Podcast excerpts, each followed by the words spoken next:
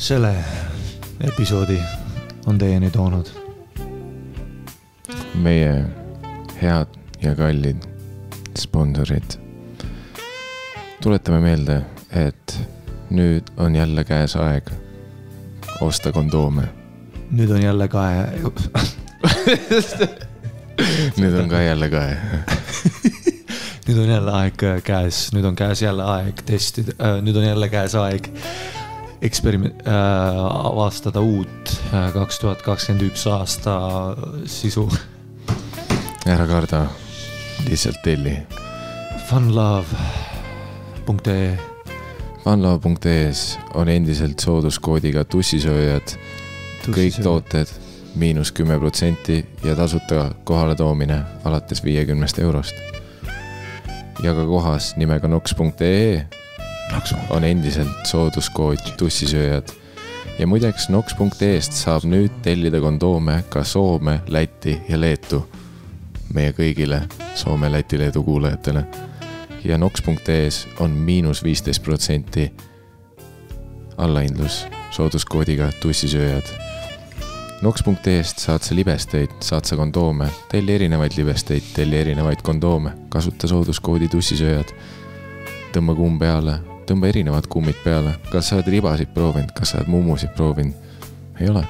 no proovi siis. Nox.ee ja funlove.ee-st saad sa isegi asju, millega üle sa ei ole jõudnud mõeldagi.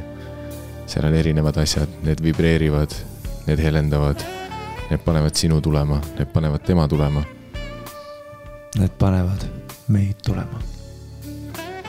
see on crazy. Sa arvad, et su naisele ei meeldi hiiglaslik, vibreeriv pulk. ära usalda teda, usalda meid. osta funlove.ee-st kõige suurem vibreeriv pulk.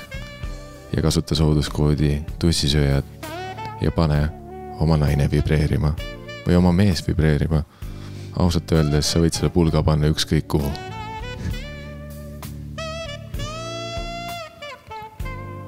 Funlove.ee jah. ja samas ka noks.ee, sooduskood tussisööjad. püsige terved, püsige turvalised, aga ärge unustage tulla. Oota, ma lõin enne oma küünarnuki veriseks, vaata, vereplekid on laual, täiesti vutsis seda ei oleks juhtunud, kui su küünarnuki peal oleks kondoom olnud. Aitäh. minge shoppama. miks, miks ma, episood alles tuleb, jah, jah äh,. Nox äh, punkt, Funlove. Nox.ee, funlove.ee, sooduskood tussisööjad, minge shoppama, pange hullu, tulge, pange teised tulema. jess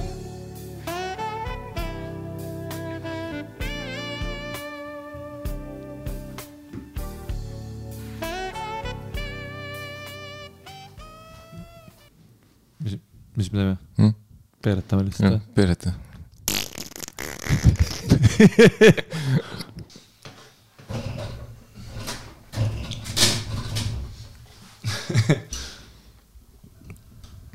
ahah, oot, oot, oot.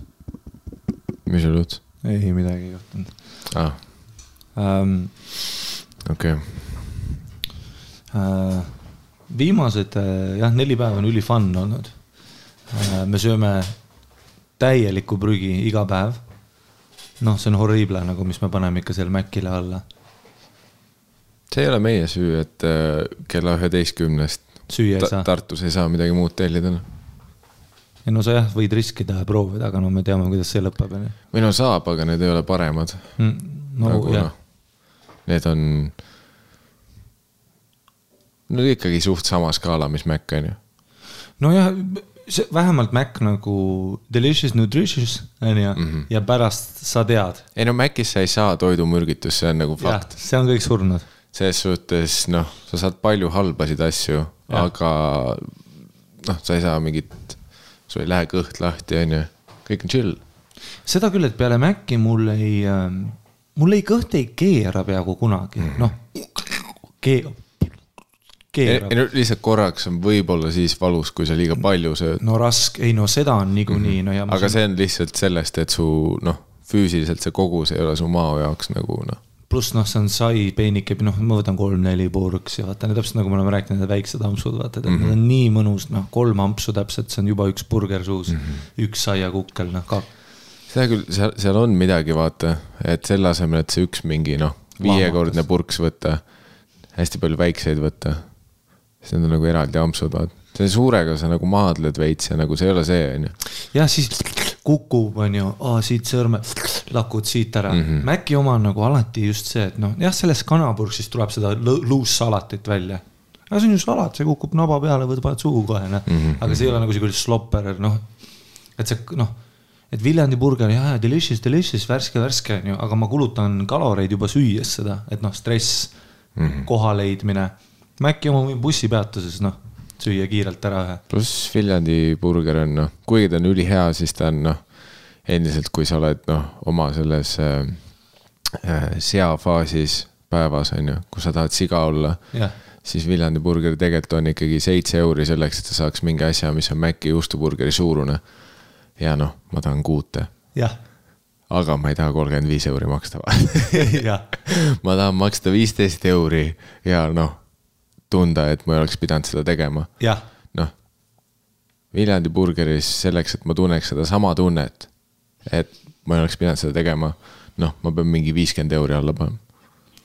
ja isegi kui sa võtad Macis, võtad ja no okei okay,, ma võtan üheksa nagitset ühe purksi, no see ei.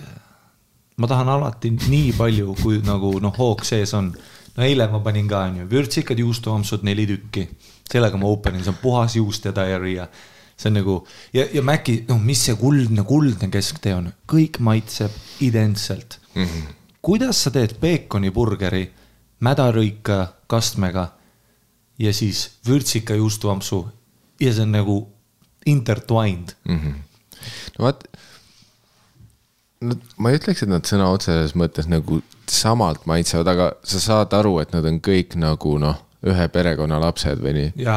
nagu, et sa tunned, et on noh, nagu oletame, et äh, kui sa peaksid keppima mingi noh, viiteõde. see noh, Maci söömine on umbes see, et sa tunned, et siin on noh, mingi sarnane ei geneetika no. ühel on jah juuksed brünett, teine on lühem mm, -hmm. üks on paks, üks aga on seal on see noh, aga see, see mingi sama maitse juures on ju. ja, ja, ja. et ta ei ole sama, aga ta on sama. nagu aga ta ei ole sama. sest noh, ilmselgelt on ju, kuigi noh, laskudes nüüd süvatraagikasse, mis juhtus mingi esimesel või teisel päeval, kus me tellisime Maci on ju kuuele inimesele.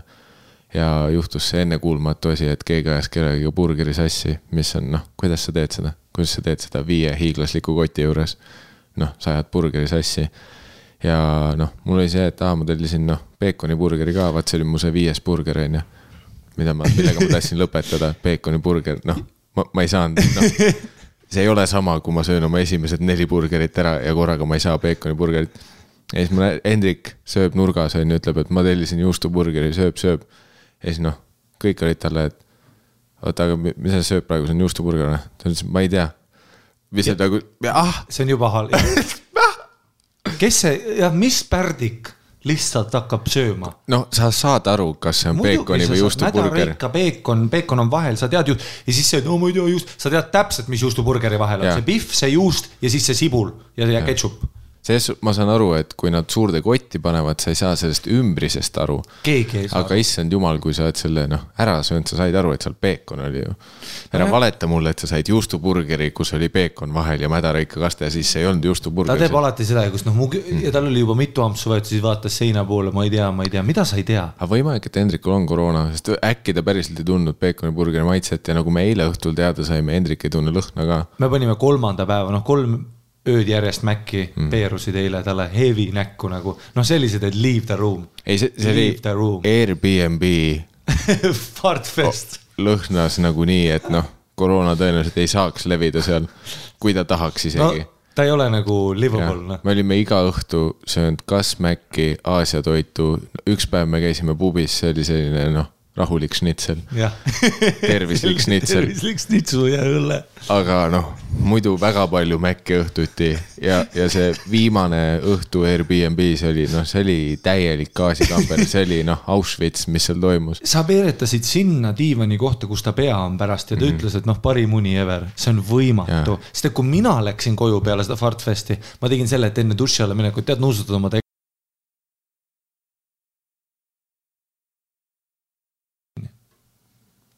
Nois, ja noh, uuel ribal, see on savi nagu. ah, tere tulemast, putsi läks, noh, me oleme praegu Kene raadios ja ma ei saa aru, noh. kunagi oli see most reliable place ever, nüüd on noh ma ei saa aru, lihtsalt lõpetas lindistamise ära ja ma märkasin. natuke hiljem ja me, okei okay,, me igatahes, back. me, me lõpetasime selle koha peal, kus sa noh, poole pealt lõikas täielik cliffhanger, et sa läksid eh, enda poole, Meil oli- nuusutasid oma pükse. meil oli Airbnb-s heavy, heavy fart fest uh,. noh, nagu me ütlesime või kas ütlesime, nüüd ma ei tea ju. me ütlesime kolmanda päeva Mac, mm. -hmm. disgusting, heavy peerud, mina, sina, Dan hakkasime järjest littima. noh, Backerist muidugi Kenny Backer haises nagu roiskund liha. siis läksime noh sinna Airbnb-sse, siis hakkasime heavy hitterit tegema, sa peeretasid täpselt sinna kohta, kus pärast Hendrik oma pea pani, et magada ja ta ütles, noh, parim uni ever Mm -hmm. ähm,. panid uh, uh, järjest fucking disgusting peerud, mõlemad aknad lahti, null abi um,. meil oli kõrval Airbnb-s mingi noortepidu, isegi nemad tulid korterist korraks välja hingama. aga see oli hea naljakas, et otse tänava peal olid mingid äh, noored ja meil olid aknad lahti ja kõik karjusid sees. aga see ei olnud nagu sellest, et mingi noh, ülilahe pidu oleks olnud. See oli nagu see, et me, me lihtsalt naersime selle peale, kui rõvedalt terve see korter haises. ja, ja kogu aeg juurde. sest seal korteris oli noh, õhtu lõpuks oli ikka noh, see oli ränk. ja sa ütlesid ülihästi, et kohe, kui Helika ainus naine nagu grupis, kohe kui ta ära läks, oli nagu no ennem seda nagu peeretad vaikselt on ju noh, naerad Rogerile näkku ja siis peale seda oli meil nagu limitless, kus me noh, nüüd teame, et tegelikult ta, läks suht õigel hetkel ka, sest ta läks siis, kui me olime Maci ära söönud, mis tähendab seda, et äh, relvad ei olnud laetud veel. nagu see hakkas alles kogunema, sest nagu kui tema ära läks, siis noh, kõikidel ei jõudnud Mac veits alla liikuda, mis tähendab, et nüüd ta hakkas noh, salvest välja pressima. Roger ütles ka, et nendel käis, no noortel kõrval käis kaheksa hommikuni full pidu nagu ja siis mõ- mõtlen, mis jah, päris naljakas on nendel ka, et nagu, et, et kohe kõrval eelmine full pidu käib siis on mingi oh shit, need Comedy Estonia vennad kõrval, neil võib eriti rets olla, meil on lihtsalt Maci kotid mööda korterit, Dan on sita plekiga mingi oma, oma dressides ja me mõlemad reliisime deadly bombe ja pisarates naerame, otsime kohta. noh, Danny pani oma magamistoa ukse kinni, et sinna hais ei läheks. ma tegin kogu aeg seda järjest lahti ja veeretasin sinna ka. lihtsalt. Ja siis ah,, ja siis mina noh, lähen ju koju ja tunnen enne duši, noh, vaatan neid teksaseid, muidugi oli nagu post-show ka ja, ja värki, aga noh. tead sa ikka, kui sa sihukesse paksu diivanisse veeretad, see hoiab seda nagu smelli seal fabriku vahel kinni mm -hmm. ja ma nagu noh, seal noh, täpselt Pepu, Pepuaugu juures oli nagu see, see üks õmblus seal, see hakkas isegi lahti tulema sellest nagu. see, see oli jälle see jutt, mille peale sa üllataval kombel saad rohkem mingeid Tinderi kuradi match'e. sa, sa nagu, sa nagu testid juba noh, sa oled iga osaga läheb järjest rõvedamaks, sa oled mingi ei noh, sa ei kujuta ettegi noh, ükskord ma panin ninakolli kellelegi vittu vaata. ja siis noh, telefon noh huugab, kõik on, võta mind kohe lihtsalt see, see, kus sa rääkisid sellest, et sa sõid Maci ja sitasid pükse. ma ei situnud, ei, partikel ei olnud. ei, seda, ei, ma saan aru, et noh, vahepeal on see, et kus sa oled nii rängalt õhtu otsa peeretanud, et see jääb pükstesse. nojah, ja siis panin oma nina sinna, surusin mm -hmm. nagu sisse, vaata ja tõmbasin nagu sõõmu ja sihuke noh, tõesti, no enda peer on delicious, vaata mm. -hmm. nagu, et sa tunned, et tule, see on nagu fucking mõnus, noh mm. -hmm. ja siis läksin noh, duši alla, pesin hambad ära. Aga enne kui see noh, siin meil tekkis siin error kinni jooksis, siis me jõudsime sinna, vaata sina ütlesid, et sina läksid koju ja tegid ka noh, safety wifi. Äh, ei jaa, sest mõtlesin nagu, ei noh, päriselt ma, ma olin krampides naermas terve õhtu, sest ma noh, ma ei hoidnud midagi tagasi, vaata. no see oli heavy hit. kohe, kui tuli, olid väravad lahti ja see oli see, et noh, ma panin ühe nii, et me istusime neljakesi diivani peal, vaatasime Rannamaja kordust ja. Tänil oli suu lahti. ma tegin ja sellise nurga all, et ta tuli kuidagi rikošetiga otse Tänile suhu. tal oli jah suu lahti. ja ta, ta oli nagu vaikne sest noh, Dan midagi hullult rihvis, karjus seal mingi, aa, Victoria on kährik, vaata noh, loopis särki, onju. vaatasime Rannamaja, jah. ja mul ei olnud see isegi plaanis, ma lihtsalt noh, vaikselt lasin valla ja see tuli otse sellise bumerangiga Danile suhu. suhu, tal lõi see kurku enne, kui lõhn tuli. ja siis tal tuli noh, refluks, kõik asjad, Dan köhis, viskas pikali põrandale, veeres ja see ajas mind nii hullult naerma, sest ei, ma tundsin ise ka seda, ma tegin kohe akna lahti, vaata selja taga, sest noh. Ei noh, mina oleks võinud olla, aga Roger oli veel kõrval, aga Roks jäi nii väss, vaata, et ta ei jõudnud püsti tõusta. no Hendrik oli ka ja Hendrik ütles, et jälle ei tunne midagi, ma pole midagi tundnud. ei, Hendrik õhtu lõpus üritas seda teha, kus ta nagu üritab meid ära petta, vaata. aga nagu noh, ta, ta ei ole hea näitleja. ta nagu tõusis püsti ja tegi vaat seda veidrat, aa ei no ta tegi jah, pani nagu näo tegi niimoodi nagu oi, nagu Mait Malmsten teeks noh, ai, ai, ai, mis peeretus. ai. ja siis kõik olid mingi, mida sa ajad, Hendrik, praegu noh, ei olnud isegi. sul on full koroona, sa ei tunne seda, et sa, sa tahad öelda, et sa ei tunne seda mürki. sest et mul tuli ka üks selline noh, ka noh, need Maci peerud on need ülivaiksed ja roiskund peekoniburgeri liha. nojah, see ei olnud esimese päeva Maci peer, vaata mm, -hmm. see, siin oli ikkagi diagnoos on see, et noh, see oli neli päeva kahju tehtud ja, ja. lihtsalt noh, puhas metaan tuli välja. jah, ja noh, siis ja Hendrik vaat tõusis oi-oi, halb, halb, mul ka, no ei ole.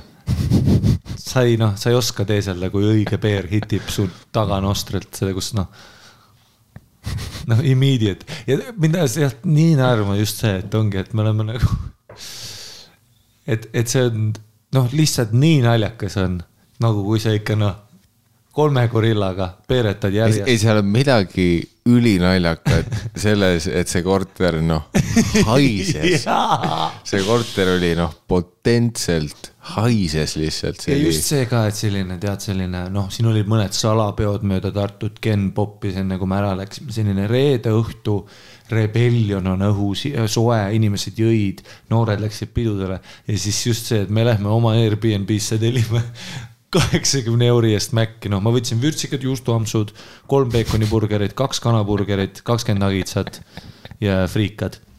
See on ülihea järg meie eelmisele episoodile, kus me rääkisime sellest, kuidas seal eh, My Six Hundred Pound Life'is noh, mida teie valesti teete ja siis, siis me teeme. see, see podcast äh, tõenäoliselt võib, äh, ma ei oska öelda, noh, kui, kui sul on toitumishäire, ma ei tea, kas ma noh, mingi viimast kümmet episoodi soovitaks, ma ei ole kindel, noh, me oleme. aga see, ära, ärge käituge meie tegude järgi, meie sõnade järgi, see, mis me tegime, oli vale, välja arvatud see peeretamise osa, see on ülinaljakas, see on nagu noh, sa pead oma sõpradega seda tegema, see on nagu te saate lähedasemaks? ei no see on lihtsalt jah, me üritasime kõik nagu out peeretada üksteist ja see hais nagu see segu ja see ei läinud ära, no mingi hetk on nagu see noh, hapniku hulk nagu väheneb ruumis, kus mm -hmm. vahet see aken lahti, see ei tee midagi, see noh. ei no vaat see, et noh, üks peer ja kaob ära võib-olla ruumi peale, no, läheb aknast välja. kaks tundi nagu. No. aga kui kõik peeretavad ja noh, kõikidel on see, et vaat need olnud need valjud peerud ka lõpuks, need olid noh, hästi palju sellist äh,. metaani. Neid sosistavaid nagu neid, lihtsalt.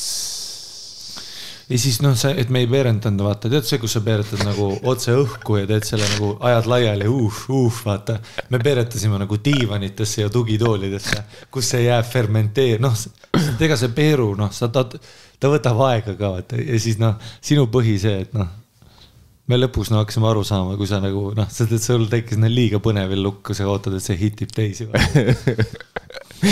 ei, sest kõige naljakam oligi. jah, kolmeses tiimis, mina olin natuke üksinda seal, noh, ma lõbutasin oma peerudega ise, onju. ja said tugitoolis, ei, me olime diivani peal teistega neljakesi ja ma mäletan, ma olin lõpuks see, et äh, ma olin selles asendis, et mu nagu selg on diivani peal, aga mu tagumik on õhus, vaata. et ma olen nii lösus, et mu noh tagumiku osa ei ole diivani peal, isegi see on õhus. ja täpselt see, et kui tuli noh, mingi vaikne, noh, midagi hoia tagasi. kui mingi vaikne tuleb ja siis noh, esimesena see ründab mind, on ju, ja siis ma tunnen ära selle koduse ja mul on endal see, et uh, et noh, ma tunnen ära, et see ei ole teiste jaoks hea mm. -hmm. ja noh, siis ma olin lihtsalt põnevil, sest ma teadsin, et Dan, kes on minu kõrval, on esimene, kes saab selle. ja noh, ja see oli nii naljakas, kui see otse suhu tabas teda samal ajal, kui ta oli. ja ta oli oh jah, sa, no sa reliisisid ühe ka kuskil lõpus, kui ma olin täiesti deliiriumis juba, kus ma pidin tõusma püsti ja siis ma tõmbasin oma särgi ju puruks, ma pärast kodus märkasin, ma tõmbasin oma T-särgi puruks, et see jäi diivani sinna vahele kinni. ja ma nagu noh, ma plahvatasin püsti. niimoodi, kus ma olin nagu poolunes juba mingi noh aga see oli noh, väga fun. Ja siis, ja siis nii naljakas, kui me pärast välja läksime, terve see kõrvalpeo panda mingi kaheksateist, noh, sellist, ma ei tea, kahekümne aastast on ju, noh, full pidu käib. Mm.. ja siis noh, me tuleme välja pisarates naeravad lihtsalt terve öö peeretatud, noh. Ei, kõige parem oli see, et meie läksime ära, nagu noh, meie ööbisime mujal. nojah, me... me, me lihtsalt aitasime kaasa sellele, et nende Airbnb oleks noh, täielik mingi noh, kaksteist kotti Maci ka, vaata need suured kotid, siis need väiksed kotid, noh, terve korter oli laiali, kastmeid, Maci mm, higiais, peerud. Ja siis Hendrik pidi seal diivanil magama jääma. aga ei, põhimõtteliselt, kui, kui ma koju jõudsin, siis äh, ma eeldasin ka, et võib-olla, võib-olla, võib-olla nagu püksid läbi, aga, aga ma, ma ei tundnud midagi, selles suhtes, et äh, tundub, et ma sain suht edukalt kõik nagu Tänni suhu et noh, selles suhtes mul jopas ka vaata, et mul ei olnud nagu sellised paksud teksad, mul on nagu riidest püksid, et need lasevad rohkem läbi mm. -hmm. et sul on võib-olla see, et kuna sul olid teksad ja. teksad imevad alati selle peeruhaisu sisse mm. -hmm. no see on paks kiud mm, -hmm. mille sa peeretad läbi lihtsalt nojah, pluss ma tegin ikkagi strateegiliselt seda, et äh, ma üritasin mitte hoida oma tagumikku kontaktis diivaniga, et ma hoidsin teda õhus, et see nagu kiiremini tänni tabaks. ahah, ahah, nojah, ma pöörasin diivani sisse ja siis noh, pumpasin seda juurde endale nojah, siis läheb sinna noh no, täpselt. kahe maailma vahele nagu. ja, ja, ja tead, kui bussis peeretad, see võtab vahest mint, et sealt välja saada, noh, need vanad istmed eriti, no uutel on see plastik, noh, see põrkab kohe sulle suhu äh,. aga nagu noh, need vanad olid sellised noh seal sa võisid bussist ära minna ja noh, pool tundi hiljem alles bussijuht on nagu huh, damn. aga sa ütlesid enne väga hästi ka vaata, et, et Mac on safe. sa tead, mis su kõhu ja unega toimub mm. -hmm. et muidugi on teised kohad ka, kus noh riski, jah, jah, sa ütled, et. jah, sest on... vaata täpselt oli see, et see üks õhtu, kus me üritasime, on ju, kultuursed olla, tellisime Aasia toitu. oli ju see, kus järgmine päev teil kõigil olid kõhud lahti et noh, tehniliselt jah, me too õhtu peeretasime vähem. aga järgmine päev olid kõigil kõhud mul ei olnud selles suhtes, sest ma tegin selle safe tellimuse, ma võtsin lihtsalt nuudlit kanaga. nojah, kus on kana nagu pipart peale sprinklitud, ma võtsin selle kastmega ikka. ei nojah, nagu ma aru sain, kõik, kes võtsid mingid kanad, mis olid selles noh, mis iganes kastmes, nendel oli järgmine päev noh hüdrant ikkagi. nojah, et, et jah, ma sain lõpuks võib-olla seda kanafileed rohkem päris toitu, on ju, aga samas nagu hommik oli unexpected, unexpected. et noh, Maciga on see ülisuur junn järgmine päev, vaata, tead see, noh, see ei ole vaata päris toit, ta on lihtsalt mingi kokku, no mass. ei, ta on nagu selline kompaktne ja nagu no selline suur, no kui sa sööd nii palju, kui ma söön, siis kompaktne ma ei ütleks, aga ta on ikka suur junn selline noh, mis tuleb. ei, ei seda küll, aga ta on nagu noh, ta ei ole lihtsalt vedelik, on ju. no jaa, see. Aasia toiduga sul võib see juhtuda, et noh, seal ei ole, miski ei ole tahke pärast. et, Macis jah, see junn. isegi see kana muutub veeks. jah. nagu see Aasia toidukaste suudab su kõhus teha selle, et isegi noh, kõik muutub veeks. ja seal on vesi, pluss siis vahest on mingi tükk siis vesi, noh, full tromp, trompet on ju, full pläriseb, noh. et sa ei tea isegi, kas sul on kõht lahti või mitte. see, kus ta open ib, on mingisugune kork ja siis tuleb tagant see vesi välja. nii et noh, ja siis hakkab kõht keerama keset situmist ka, see on ka veider, on ju. aga Maciga on alati see noh, tal on kuidagi see PERF junn, mis veel close ib ise selle persaugu ära ka, et sa ei peaks väga palju pühkima. ei, selles suhtes Mac on hea, vaata, ta on nagu teadlased on aastaid teda no. sinna aretanud, et Jah. ta on noh, selles suhtes nagu turvaline, ta on nagu, ta on põhimõtteliselt nagu see Pfizeri vaktsiin, on ju. et me oleme noh, teadustööga ta viinud nii kaugele, et ta on noh, põhimõtteliselt safe ja no ta on, noh, nelikümmend aastat on seda Jah. vähki nagu aretatud perfektseks mm. -hmm. et ma tean täpselt, et mu kõht on peale Maci. No vaata, see on see, et noh, võib-olla peale seda Aasia toitu ma tunnen ennast seksikamana, ma suudaks nagu välja minna paari jooki veel teha, noh, järgmine hommik teadmata, mis mul ees ootab, on ju. Release time in twelve hours on ju. aga nagu noh, Maciga mul on noh, puinu, vastik, siis ma, vaat siis ma hakkan peeretama ja naerma ja peeretan suhu endale ülinaljakas. siis ma võib-olla teen isegi Hendrikult, võtan paar mahvi toba, vaatame Rannamaja see on nagu, ma tean täpselt, mis ees ootab, on ju, ma tean, et me ei hakka järjest nüüd siin ühes Airbnb vetsus kordamööda käima. ja see on see ka põhjus, et miks äh, ma lugesin äh, mingit, mingi, mingi artikkel oli siis, et äh, tavaline rääkis lihtsalt äh,, et kuidas sportlased üle maailma võtavad Maci ja siis see linkis mingisuguse Rogani episoodile, kus, kus rääkis ka äh,, aa, see oli see maadleja, õigus jah, Jordan äh,, kes iganes, noh, olümpiatasemel kuldmedalist. see, kus ta rääkis sellest, et äh, kuidas olümpiakülas on äh, tasuta McDonalds tasuta McDonalds ja rääkis, et see on nagu multimiljon ja siis, kas sa oled pilte näinud järjekordadest või? mm. -hmm. Need on nagu eepilised järjekorrad ja seal võtavad ka tüübid, noh, ongi kuskilt noh, tead noh, selline noh, et neil on, sellega naljakas, et Jordan on nii ameeriklane, vaata ütles, et aa, et they come from you know Qatar and they just order all the McDonalds they can. ja siis terve comment section on Katari inimesed, vaata, et meil on mingi Mac üle tee üksteisest, et noh mm, -hmm. see on tavaline, et see on nii Ameerika asi, aga ei no kindlasti on olümpial mingeid riike, kus võib-olla ei ole ta Maci. ta, tal ei tulnud seda mingit, noh, ta oleks pidanud ütlema Kõrgõzstan või midagi, onju. nojah, selles suhtes, kui sa oled äh, olümpiavõistleja, sa oled olümpiakülas, noh, sa huvi tead, mis riigid kõik koos on, on ju. no ta oleks võinud öelda Estonia, noh, see on niukest, et noh, Eestis juba Põlvas sa oled, seal on nagu noh, lähed sinna, noh, kui sa jõuad Tallinnasse, siis sa võtad ja keegi ütleks tasu, igatahes, et see on jah mingi viisteist milli värki, aga, aga siis see artikkel rääkis selle ja see klipp oli ülihea, see artikkel rääkis ka, et see on täpselt see, et see on, isegi treenerid ütlevad, et me teame, millega, mis piist see on, vaata mm. -hmm. sa sööd kakskümmend nagitsat, sul on paha olla, me lähme ujuma, me lähme venitama, onju, aga et kui me lähme siin, noh banh mi võileib, mingi Vietnami köök.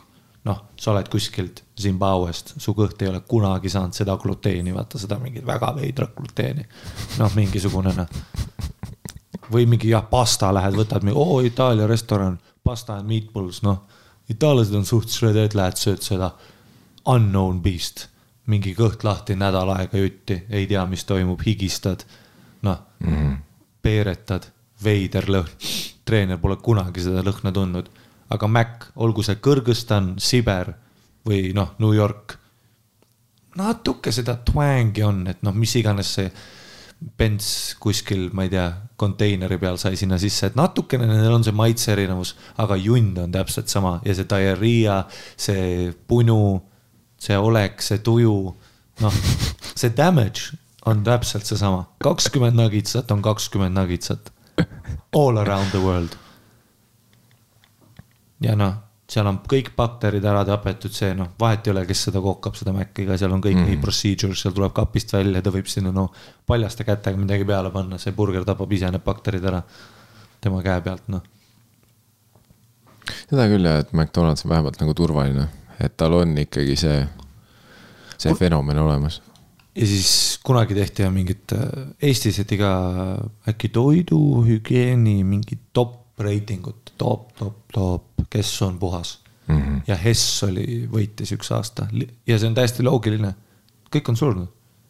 et noh, muidugi nendes jah, täpselt, et see ongi, et mingisugune noh, miks noas oli, vaata, neil oli ka salmonelloosi mingi värk, no see on seepärast, et seal on mingi kokk, kes katsub ju seda liha ja ja, ja se- seda küll, et noh, Macis ega Hessis on ju nad noh, ei mängi sellega, et äkki me teeme tartarri täna või mida iganes, on ju.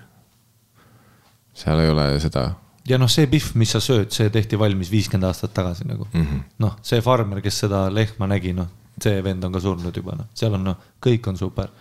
oled sa kunagi hallitavat purksi saanud või midagi või? pahaks läinud ka seda, never gonna happen, midagi ei lähegi pahaks. mm. -hmm. et noh, see ongi see võlu on ju. ja ma tean, et järgmine päev ma saan setti teha, ei no kõik töötab noh. kõik töötab. Aga ei ole midagi naljakamat, kui täiskasvanud mehed üksteisele suhu peeretamas. ja noh, see on meie after party. aga jah, noh täpsustuseks on ju, me, me ei teinud nagu seda, et noh.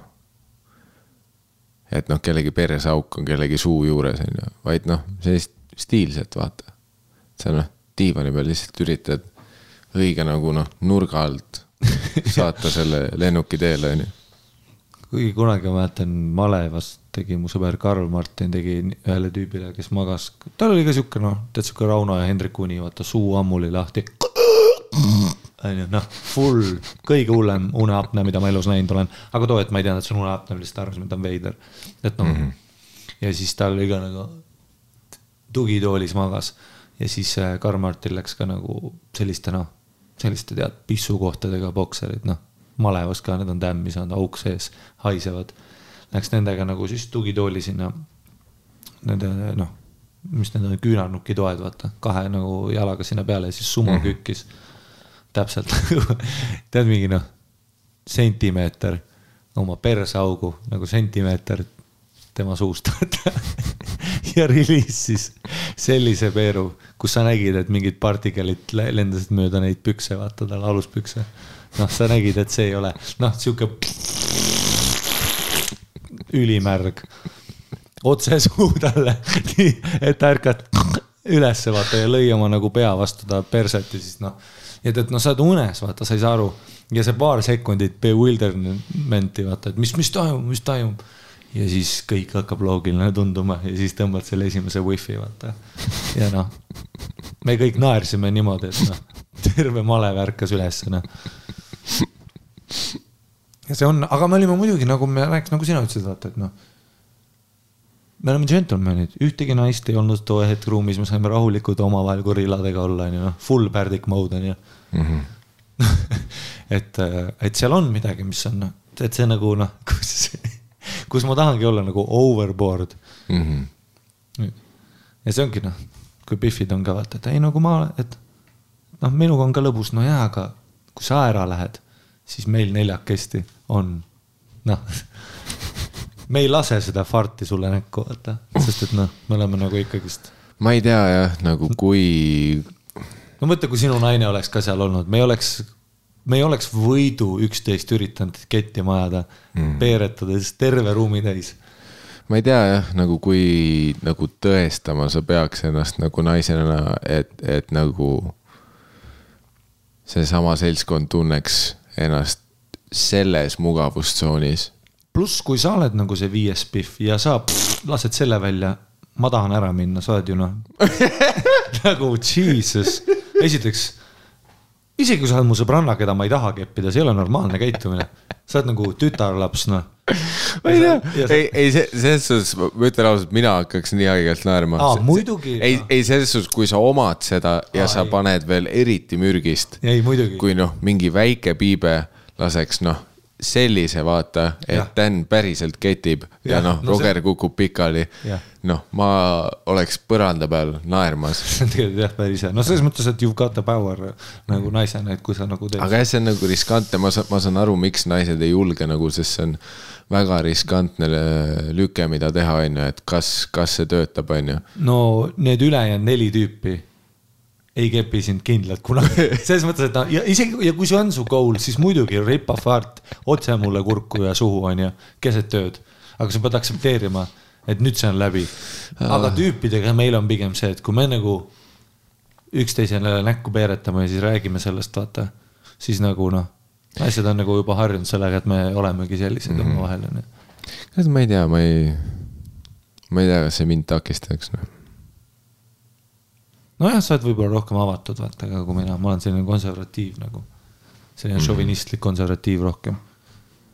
ma ei tea, või võib-olla ma lihtsalt näen peere nagu nii naljakana, et need noh. transcendivad seksuaalsust on ju. ja, ja mul on see noh, ma ei tea, ma ei tea, aga nojah, ei, kui sa oled mu nagu full ikkagist. äkki sul ei ole lihtsalt piisavalt proovitud veel? täpselt, noh mm, -hmm. ma kardan seda ma ei ole vist kunagi ühtegi tüdrukut kuulnud peeretamas. no ükskord ma kuulsin oma õde peeretamas, ma jooksin tuppa ja noh, sõimasin teda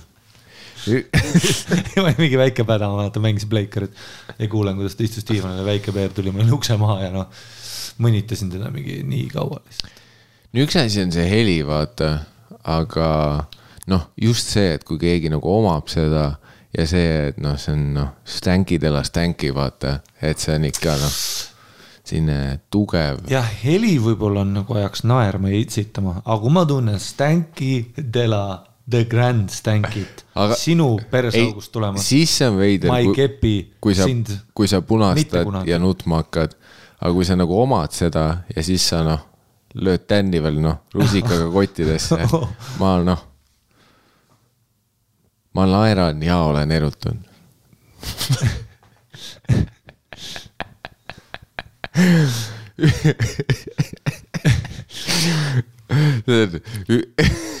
sa põhimõtteliselt tahad väga agressiivset lesbit ma, sellest ma, ma, ma ei no,, see... mul ei ole statistikat, aga ma, ma ei ole kindel, et nemad sama asju teevad. ei no, ja, ja, noh. ei, selles suhtes noh, enesekindlus, vaata, on seksikas.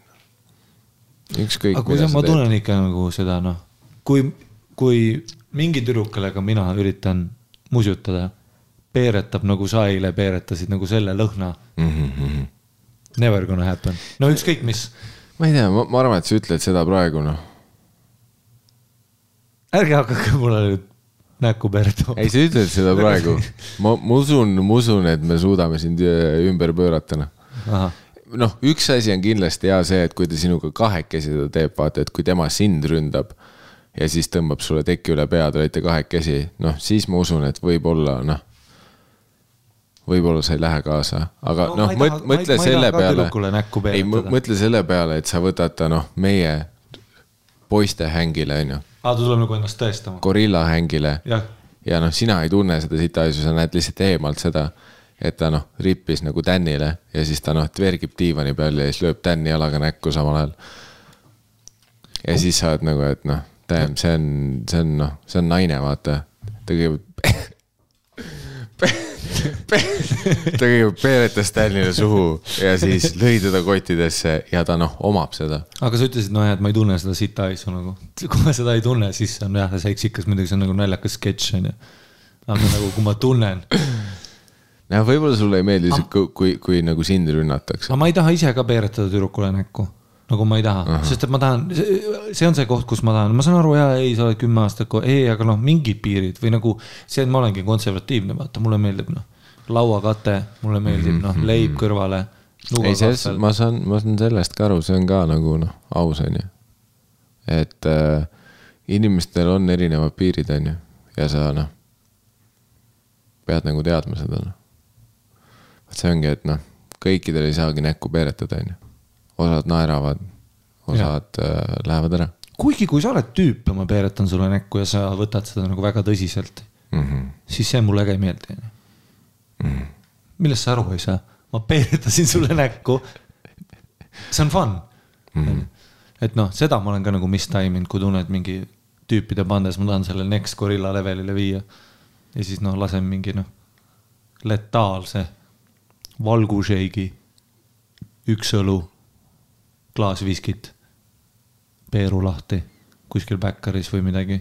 ja siis, kui keegi nagu päriselt solvub, vaata, noh, talle ei meeldi nagu see mm. -hmm. siis ma olen nagu, et ma tegin seda Glen Wooliga ükskord kunagi mm, -hmm. mäletan, tegin talle sooja Von Krahlis. suvetuur oli vist Pärnus, ma sõitsin nagu üheks keikaks sinna, see oli siis, kui ta Specialit filmis, halb, noh ha, nagu halb, noh, selles mõttes tegu minu poolt, no ma saan aru, vaata, noh, ma ei tahaks kunagi seda teha, onju sest et noh, opener'ina ma tahan, et võimalikult mugav oleks kõigil ja ta oli ülinärvis oma filmimise pärast, aga ma nagu mis taimisin, ma mõtlesin, see vaata release the pressure mm. -hmm. et noh, veits sihuke noor tüüp, mingi Eesti koomik laseb peeru sulle näkku no mitte näkku, aga lihtsalt noh, sellise backeris letaalse aga siis kohe, kui ma nägin, et talle tõesti ei meeldi, siis mul oli nagu oh no, I fucked it up. ja see oli üliakvaartne. siis on hilja, vaata, sa ei saa tagasi võtta ma ei saa tagasi seda peeru võtta. ja no ma üritasin run ida ka sellega, sest et no ma ju peeretasin, mis sa, millest sa aru ei saa, et noh. Ma ei saa ju enam öelda nagu sorry. Mm. no too hetk see on ainus, mis sa teha saad. täpselt noh, play it cool nagu. sest äh, noh, nüüd on hilja vabandada, sa ei saa peeru tagasi võtta Peerudega on ainult üks viis ja see on edasi. jah, noh, commit no, ta. tagasi ei saa enam. seda lihtsalt ei ole, füüsikaseadused ei luba sellele tagasi minna. jah, kui Beer on väljas, siis sa pead, noh, sa saad ainult best äh, defense is offense sellel selles olukorras või jooksed sinna Teneti masinasse sisse, ju, sinna mingisugusesse lifti. mm.. aa, ja selle hingamisaparaadiga tuled. Peer tuleb tagasi sisse sulle. no mingi hetk sa pead välja ikka peeretama selle isegi kui ta sulle jah sisse tuleb, sa lähed pärast ju uuesti taga õiget pidi ja siis. ma, ma ei ole kindel selles äh, kvantfüüsikas praegu Noh. et ma, mina ei tea neid reegleid, et kui sa tuled äh, tulevikust ja võtad mineviku Beeru ära, et kuhu sa viid selle, ma noh, seda ma ei oska öelda. nojah, siis sa viid selle, see võib isegi noh, tervisele kahjulik olla. nojah, sest et kui sa viid selle tulevikku, siis sa oled seda sees hoidnud kõik see aeg on ju. mm. -hmm. ja siis su pimesool lõhkeb. nojah, või üldine nagu mingi, mingi. sool, jah, jäme, pime mm, Mhm. -hmm. peen mm, Mhm. -hmm. noh, üks nendest. pluss inimene, kes kahetseb oma peeru, see on juba halb nagu noh, trademark on ju, et sa nagu Mhm, mhm. seda noh, ja ei, seda küll jah, et, et noh, mis, mis elu sa elad siis, jah. kui sa kahetsed. kui sul juba nii suur stress, et sa leiutad Teneti masina, et oma peeru tagasi imeda, Mm -hmm. et noh, see juhtus, vaata, Jah. et noh, mis asja noh, tõmba sisse noh, millest sa aru ei saa oh,? lihtsalt naudi seda, see on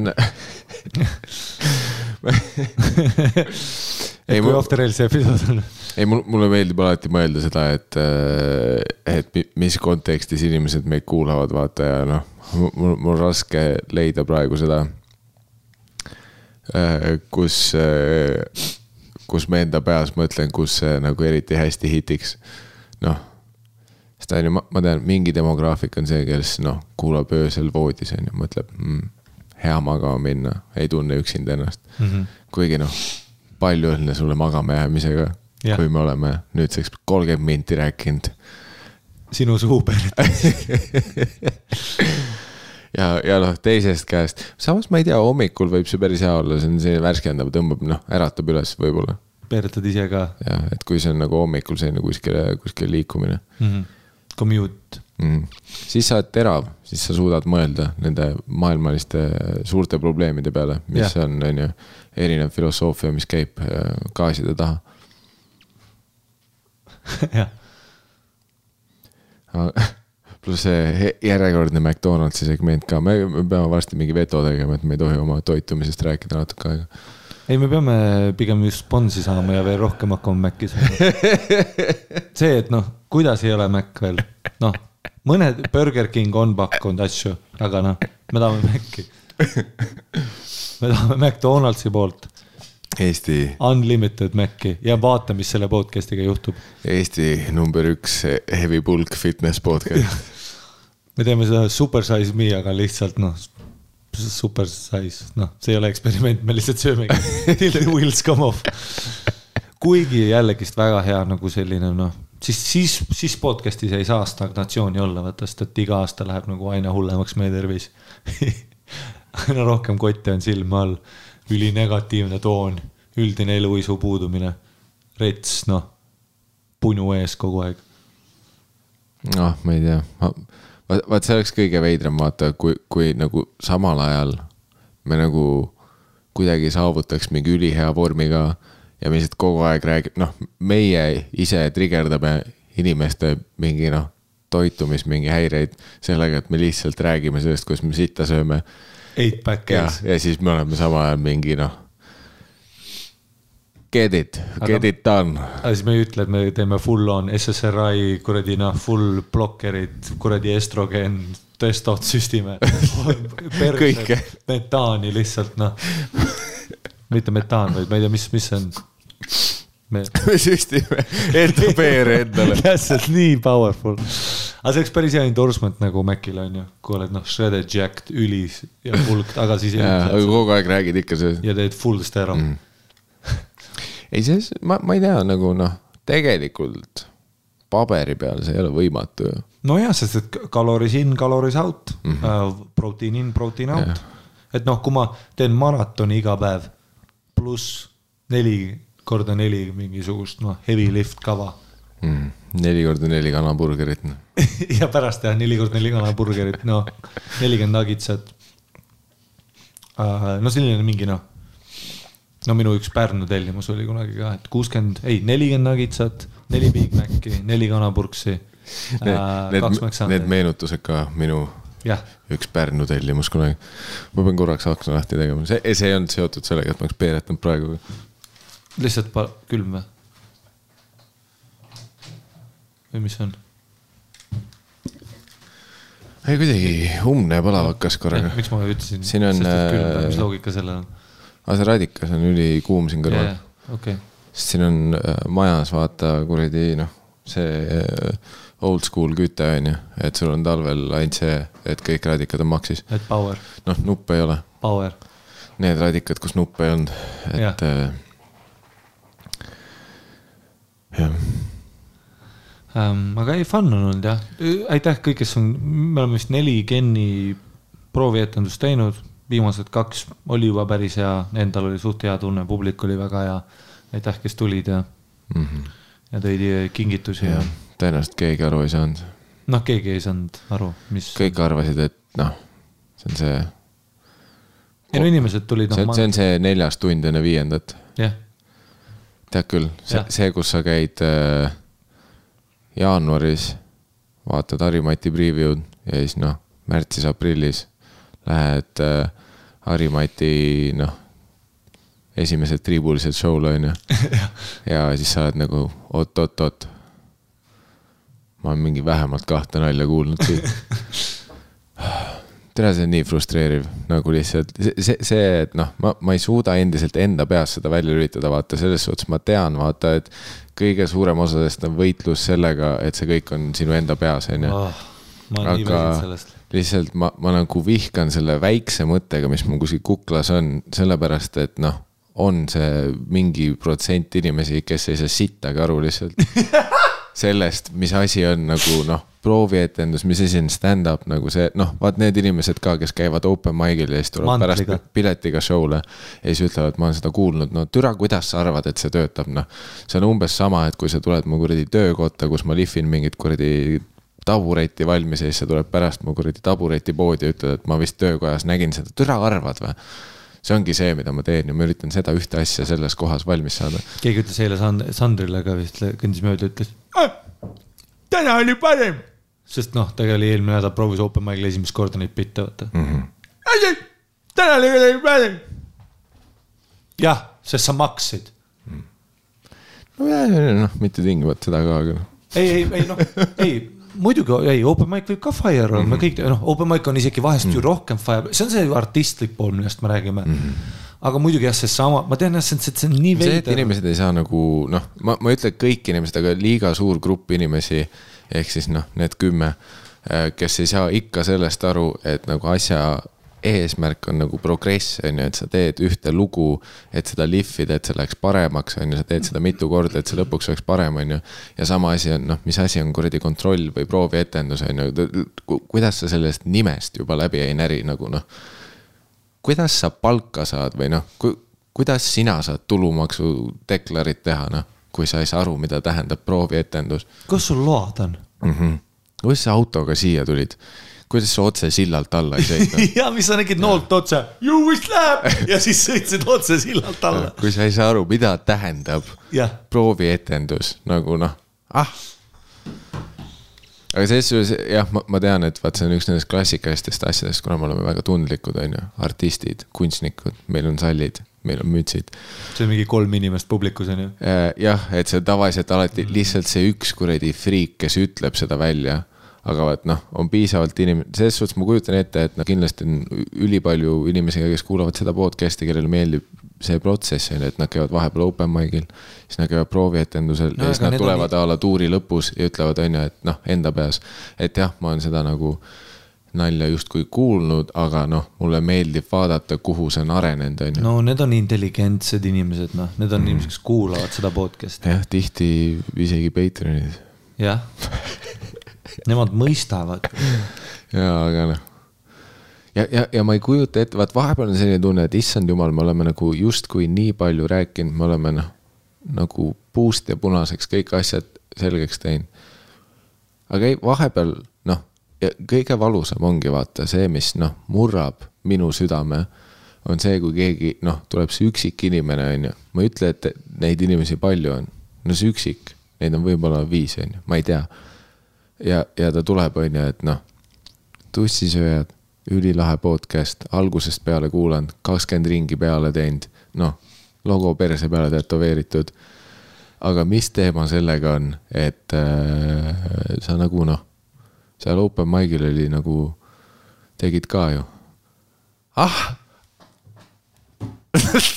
mida vittu me oleme nii palju sellest rääkinud nagu noh, isegi noh, selles ma saan aru, on ju, kui a la sinu show'le tuleb mingi inimene, kes nägi Youtube'is sinu spetsialit, on ju muideks, asi, mida te endiselt saate vaadata, Youtube.com, Harimati Mustonen, hüppa kirjutage, like and subscribe, äh, kommenteerige, ajage algoritm crazy'ks, jaga sõbraga selles suhtes, kui me saame miljon vaatamist jaanipäevaks kokku, siis Harri hüppab lõkkesse, aga ähm, aga noh, sellest ma saan aru, vaata, et kui noh, a la, et sinu spetsial on, on ju, nüüd liikunud, on mingi jälle uus inimene juurde tulnud, tuleb esimest korda, on ju.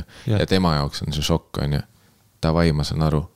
sa veel ei saa aru, on ju nojah, ei, see on loogiline, no, no meil oli samamoodi, kui me esimest korda ju vaatasime äh, komedit, noh, kui sa, mhm. no, no me oleme siis kümme. Et noh, isegi kui ma olin kaksteist, ma ju saan aru, et see on ju kirjutatud, on ju, sest noh, ma olen mõtlev kaheteistaastane, on ju mm -hmm.. noh, koolis käin, korrutan. andekas. ma ju näen Eddie Murphy, siin on äkt, ahah mm -hmm., komedi mm. -hmm. ja, ja see noh, tegelikult annab ju asjale veel rohkem juurde, kui sa näed, et siin on päriselt noh mingi süsteem taga, mõtlemine, harjutamine, lihvimine on ju, mida iganes, pluss noh, kõik need erinevad faktorid on ju, et üks õhtu võib-olla läkski perse, üks õhtu oli võib-olla parem, on ju. aga siis sa olid seal kohas, kus läks perse mm. -hmm. ja see on nagu, miks, miks meil on need open mic'i friike, vaata. on sellepärast, et nad armastavad mm -hmm. ju stand-up'i ja sa oled just essa kord mingil vennal huvitav. aa, see vend alati pommib, ülikõva aa, tema vahest killib, kirjutab, uh, midagi, aa, seda nalja ma olen kuulnud, oh shit, mis lõpp, aa, ta vist vahetas selle ära, tegi callback'i hoopis, mida vittu. ma nii ei ole mõelnudki. Mm, -hmm. nüüd lähed teatrisoole, mida vittu, kunagi rääkis sokkidest, nüüd see bitt on liikunud tossudeni, what? Täiesti putsist, ütles šokolaad kunagi, nüüd ütles pistaatsia, holy shit. noh, legit, noh, kunagi ütles, noh noh, kunagi ütles seda noh, mumblis, üldse naljakas ei olnud, õhku piinlik, järsku ta on noh, poolkõveras.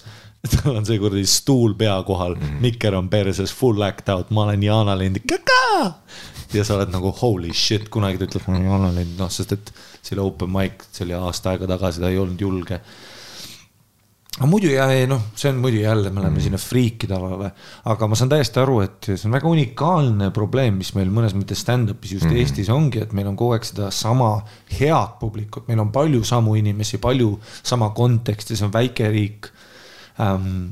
siis tihtipeale vaata, sa ütlesid ka, et see, et sul on see kuklasse väike ja see võib nii mõjutada su seti kulgu lihtsalt sellepärast et kui ma juba natuke kardan trigger'it pullida mingi naljaga mm., ma ei ole sada prossa sees, ma olen üheksakümmend viis prossa sees, viis prossa ma olen paanikas. et kas see ongi nii ja nüüd mul jäävad ja kuigi sa võiksid öelda, et oh, äkki siis on ju hea võimalus proovida seda teistmoodi, teha uusi uksi. aga kui sa oled pinges, siis need uus, sa ei julge neid uusi uksi lahti teha. ehk siis sa teed oma vana bitti poolpersega hirmul mm.. ehk siis nüüd sa oled noh, full ju mingi oled kunagi soki jalga pannud ja mõelnud, oh, kus see teine on, noh, millest sa räägid, on ju. aga et see on nagu, et see on nagu mujal maailmas siis suuremates skenedes see, mis ka tihtipeale võib nende crutch olla, et noh, meie see väike viis protsenti paanika võib-olla paneb mm -hmm. tõesti vahepeal, kirjutab mm -hmm. vahepeal. ei no kindlasti seal on ka see positiivne osa on ju, et see hoiab nagu tagajalgadel. ja noh, sul on kogu aeg see paanika, et issand jumal, kas see osa publikust on seda kuulnud, kas see on, vaata, mul ei ole ülevaadet, kes on täna ruumis, on ju et noh, alati on nagu see, et jah, ma tahaks mingit asja rohkem teha, aga samas mul on ka see, et ma tahan, et noh, mis iganes ma teen, et see hästi läheb, on ju. no sul on vastutus, inimesed maksid pileti, sa ei saa seda noh, pluss muidugi loogilised ja see teeb paremaks. ma käisin Haapsalus kaks kuud tagasi, tegin kuussada inimest, nüüd ma teen Haapsalus väiksemat comedy night'i, kaheksa. ma, ma, ma korraks olin nagu zone isin out, ma mõtlesin nagu korraks, oot, enda peas arvutasin kaks kuud tagasi Haapsalus kuussada inimest, oot, kus sa käisid miks mind ei olnud? Ei noh, et ma ju siis tean, et kirjutan, see on see eelis muidugi, mis meie skeenega on. aga teine on jah, on see, et tihtipeale mm. sellist nagu ähm, noh, see on, seda nimetatakse the old school grind, noh, grind'id mingit bitti äh,, Padak nägin. Veits koom olen.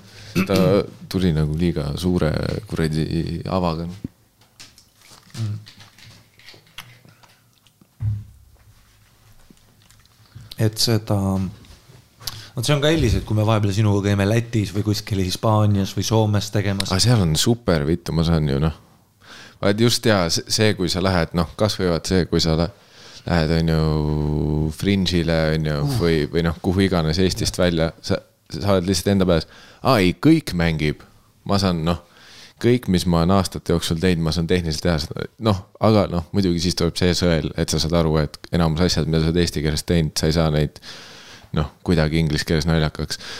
Noh. pluss noh, vanad bitid on siit. see on kolmas probleem, noh, pluss siis see, et sa ei mäleta vanu enam ja noh, kõik see, aga kõik mängib. Jah. põhimõtteliselt noh, selle suure segmendi asi, mis ma lihtsalt öelda tahtsin, oli see, et et, ähm, et äh, kui see tuur hakkab, siis. Äh, ostke uuesti pilet ol,. olge valmis, ostke uuesti pilet, aga selles suhtes ma, ma teen noh, ikka sedasama bitti, lihtsalt ma üritan seda äh, preview show'de eesmärk on see, et ka mina üritan enda seda soojendusbitti no, tuleb, paremaks saada no.. sul tuleb kakskümmend, kakskümmend, kakskümmend viis minti teha, see on nagu suur osa ikkagist. aga, aga see on, aga ma teen sama bitti ikka. jah. mitte sama bitti, mis ma hüpas tegin, kui keegi praegu nüüd sellest aru ei saanud. jah vaid noh, seda, mida ma Tartus tegin neljal preview'l, ehk siis me räägime praegu väga spetsiifilise demograafikuga, on ju. Need nelisada inimest Tartus, kes käisid preview'l ma räägin teiega. On ju see lugu, mis ma tegin. nüüd Kari läheb teatritesse, ma teen seda uuesti. ja ma palun, manun teid südamest. aga nüüd sa tead, mis inimesed teavad? naerge ülikõvasti sa tead, et nüüd, nüüd hakkavad inimesed just seda tegema, mida ma tahan, et nad hakkasid tegema, et iga kord, kui meet and greet tuleb, vaatad otsa, ütlevad sama, sama lihtsalt nussida. tegid täna sama ja, ja siis. ma mäletan küll, noh ah. Lõikame selle välja, lõikame Jamie, lõika see välja, see oli Ah. sa peaksid oma uue tunni nimeks panema Vana hea sama ja siis teedki samu bitte, noh, best of'i oma kolmest. teed seda Jimmy Carr business'it, noh see, kus tal tuleb iga aasta uus best of, mis on noh, veel parem kui eelmine best of. mingis mõttes tahaks, mingis mõttes ei tahaks, mingis mõttes tahaks, aga noh. ei, see, see oli ka vaata see, see, mis äh,. Tead, ma ei mäleta, kellega ma rääkisin, vaata, see oli kas mingi Dan või Roger, Jakob, Steven. See ülisarnane grupp inimesi onju, aga põhimõtteliselt ja keegi, ma nüüd mul ei tule enam meelde, aga oli mingi see, et noh, sa lähed ka siis noh, see aasta tuurile või, ja siis mul on nagu see, et, et nagu see, et okei okay,, et noh, saad aru, et noh, see ei ole nagu ainult see, et noh, minemise küsimus, vaata. siis noh, vaat see, kus ma hakkasin noh, full matemaatikat kellelegi esitama, okei okay.. nii, mõtle nüüd nii, kaks tuhat kakskümmend, kuidas see läks minu jaoks ma tegin Harri hüppa, onju, ma tegin sinu tuuri yeah.. see oli ka, noh, ütleme nii, et lõpuks oli kakskümmend minti, onju, alguses oli kakskümmend viis, lõpuks ma tegin selle kahekümneks. see oli kakskümmend, onju, kakskümmend minti materjali, onju. suvetuur? Äh, suvetuur oli mingi kaksteist, kolmteist minti, onju, see mm. läks, siis oli Sandri tuur, kus ma tegin kümme. Sügistuur? siis oli sügistuur, mis oli kolmteist, neliteist minti. ehk siis saad aru, et ma tegin, noh te, tegelikult juba, mis on, noh see, et noh, kui ma oleks kuskil päris skeenes, ma ei teeks ka nii palju materjali, vaat see on juba noh, fucked up mõelda, vaata, et ma tegin lihtsalt aasta jooksul tund, vaata, aga kuna me oleme Eestis, me oleme sellest rääkinud, on ju. Eestis sul on vähem aega lihvida ja selle arvelt sa teed lihtsalt rohkem, on ju. aga ongi see, et noh, nende nelja erineva tuuriga ma tegin nagu tund materjali, ehk siis noh, kust sa arvad, et ma noh, praegu tulen noh, maagilise teisega välja mm.. nagu see, et noh ma ei tea, mis tempos ma siis, noh, ma peaks olema mm. legit, noh, fenomen. ma peaks, noh, sellist asja ei ole olemaski. sellist asja ei ole, ei no see, mis me teeme, on unheard of mm, -hmm. et äh, no ma tegin täpselt sama asja, samad tuurid mm -hmm. pluss teen nüüd uut tundi samamoodi ja see on nagu, see nõuab see nõuab nagu palju kirjutamist, see nõuab palju nagu seda, et noh, noh, mul on muidugi stiililiselt vedanud, ma ei tee palju nalju, ma teen palju lugusid mm, -hmm. palju parem lihvida. ma sõltun ülipalju nagu no, oma noh, füüsilisusest on ju, et mul on palju asju, mida lisada ka nagu ähm, tuuri käigus, et see ei ole ainult nagu minu materjali hulk, on ju. vahest ma, ma noh, rihvin rohkem, vahest ma nagu ähm, noh, crowdwork'i ma väga ei tee, ma sellest olen natuke eemale, noh, teatris sa ei saa teha teatris on jah, noh, selles suhtes, kui me teeks, on ju, mingi saja ringis inimestega ruume, on ju kus kõik on kompaktselt koos, on ju, siis oleks võib-olla. nojah, siis on, aga see on, siis sa oledki, sa oledki rohkem club koomik ka nagu, kes peab mm -hmm. olema luusim, lihtsalt kuna asju mm -hmm. toimub rohkem stimulatsiooni, aga teater, no sa oled üksinda laval. sa tahad ikkagist mingisugust kava näha, pluss mulle endale meeldib see stand-up rohkem, aga ma tahan rohkem näha sinu mm -hmm. mõtteid. et tihtipeale tihtipeale ka nagu ka Kanadas, kui ma nagu open isin kellelegi, siis noh, et aa, et, et are you gonna watch him, siis ma ütlen, et naa, ma lähen teen ühe teise spoti, siis nad mingi, aa, et sa peaksid vaatama, et ta teeb ülipalju crowdwork'i, mis on äge, sest et see on alati uus mm. -hmm. aga selle miinus on lihtsalt see, et ähm, kui see ei ole just nagu maailmatasemel crowdwork, mida isegi noh, seda, kui noh ütle üks kuulus crowdwork koomik on ju, ja seda ei ole lihtsalt sellepärast noh, on kuulsaid koomikud, kes teevad komedit, kes on crowdwork'i teinud, nad on neid spetsialeid teinud, Todd Barryl on väga hea mm., Big J Okersonil on väga hea. Atel tegi ka või? Atel tegi ka, väga hea, aga see ei ole, that's not what I m saying on ju. Mhm. näiteks ka minul oli, kui ma käisin seal Comedy Cellaris ja seal oli full on, noh, Chappelle drop in, Kevin Hart drop in kõik, Dave Attell drop in mm, -hmm. natuke oli pettumust, no see oli nende õhtu, no Dave Attellil oli mingi viies spot natuke oli pettumust vaadata, ta tegi hästi crowdwork'i, ta ei teinud oma nagu bitte, lihtsalt kuna ma armastan komedi just seda kohta, ma tegelikult tahan näha bitte. noh, hea koomik, Louis CK, Bill Burr. Need on nagu ultimate biti koomikud, neil on null nagu bullshit'i, seda nii-öelda, et noh what else, neil on kõik üli. ja kui sa ütled, et noh, Louis CK-ga tehti intervjuusid, kus mehed jalutasid tänavatel, David Letterman käis temaga kunagi intervjuud tegemas, jalutas Central Parkis temaga koos, ütleb, et you have been an amazing phenomenon of comedy every two years, a new sixty minutes. ja siis noh, Louis CK on, et yeah, that's how I think about comedy now, you know, I just throw it away, start fresh and just trust my talent to make it. me oleme nagu ma pean neli tundi aastas tegema siin, on ju et, et isegi nagu nende mastaabis, noh, mida mm. Burr ja CK teevad iga kahe-kolme aasta tagant teevad seda bitti kaheksasada kuni üheksasada korda, ma arvan, mingit mm -hmm. bitti, mis spetsialis on. ja siis sa jõuad ka nende, nende kaugete usteni, mis mõni bitt on arenenud, ega Bill Burr ei läinud helikopteri bitti tegema. ega ta ei open inud seda bitti, see ei olnud Essa kord maigil Essa mm -hmm. kord ta tegi nii, et tal oli märkmik käes, no võib-olla mitte temal, noh, Mikker oli stand'is, võib-olla mitte temal, aga nagu oli selline noh, selline paha tuju, ta vahepeal mille, ütles midagi kohatut jäätise kohta, nagu meil, nagu minul ja sinul ju tihtipeale juhtub, et vahest sa oled seal rihvis sees ja siis ütleb palju tarbetuid sõnu, tead kui rasva. vaata mm. vahest mingi set läheb päris hästi, kill'id, punch'id ländivad ja siis kuulad uuesti recording ut ja oled nagu oh, ma mingi värisesin, ütlesin vahepeal äh, laud ja laud, miks ma seda ütlen, mis, mis, mille, mis see puutub siia bitti. ja nüüd sa võtad selle rasvase osa ära, siis sul tuleb enesekindlus sinna punchline idesse.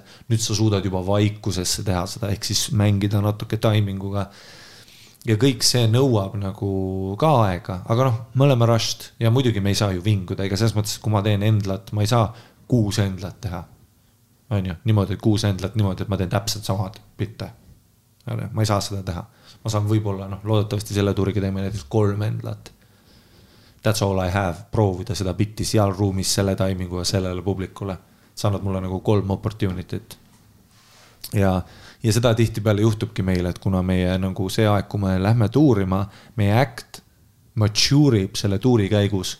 ehk siis tihtipeale vahest on kahju, tead, kui keegi ei näe seda rafineeritud, näiteks noh, hüppaga mul oli see suur see, et noh, et me filmisime keskel, aga lõpus mul tuli paar sellist bitti, mida ma olen, tegin seda MMA bitti, tegin ka open mic, ma tegin nii palju seda open mic idel, ma tegin seda Viljandi Comedy Night'il, ma tegin seda suvetuuril, ma tegin Sandrile, proovisin igal pool. ja türa tead, kahekümnes, kolmekümnes kord, nüüd ma tean täpselt, mis seal naljakas on. ja nüüd, kui ma lisasin selle tuurile, see oli nagu bängar aga nüüd seda ei ole kuskil nagu olemas, vaata, see on kuskile eetrisse kadunud. nii et loodetavasti mõned inimesed, kes nägid seda, nägid seda ja mõned, kes ei näinud, nendele ma tunnen kaasa, et nad ei saanud näha just seda osa mm.. et noh. nojah, ja see on isegi ju numbriliselt ikkagi noh, päeva lõpus, kui sa võtad seda, et et isegi kui me jätame kõik selle eelneva open mic'id selle lihvi faasi kõrvale, siis on ju sinu eelmine tuur, mis oli Comedy Estonia, noh, ükskõik mis koomika jaoks ikkagi noh, kõige pikem tuur, kõige rohkem nagu esinemisi on ju. -hmm et isegi see oli, noh, palju seal kokku tuli, üle kolmekümne või? ja, ja kuni kolm, peaaegu nelikümmend vist mm. -hmm. mis on ikkagi noh, nüüd mõtle seda, et äh, et kui me räägime USA nendest koomikutest, keda te Netflixist vaatate, see tund on noh, enamustel on seal, ma ütlen vähemalt sott viiskümmend all. vähemalt. ja sada viiskümmend, me räägime sellest, kus ta on seda teinud tunnina enne seda me Aasta räägime, jah, kus ta on teinud klubides nagu seda viie minuti, kümne minuti, viieteist minuti kaupa, on ju, on teinud need bitid eraldi läbi ja siis tuleb otsa sada viiskümmend õhtut seda, kus ta teeb seda tunnina läbi. Et. ega äh, kui et, Kevin Hart ütles you gonna learn today, seda bitti tegi You gonna learn what a long dick look like today. noh, mul on ülisitad need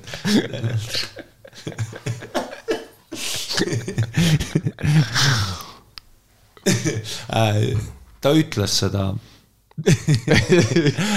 tuhande ühesajast, tuhande kahesajas kord võib-olla oma karjääri jooksul.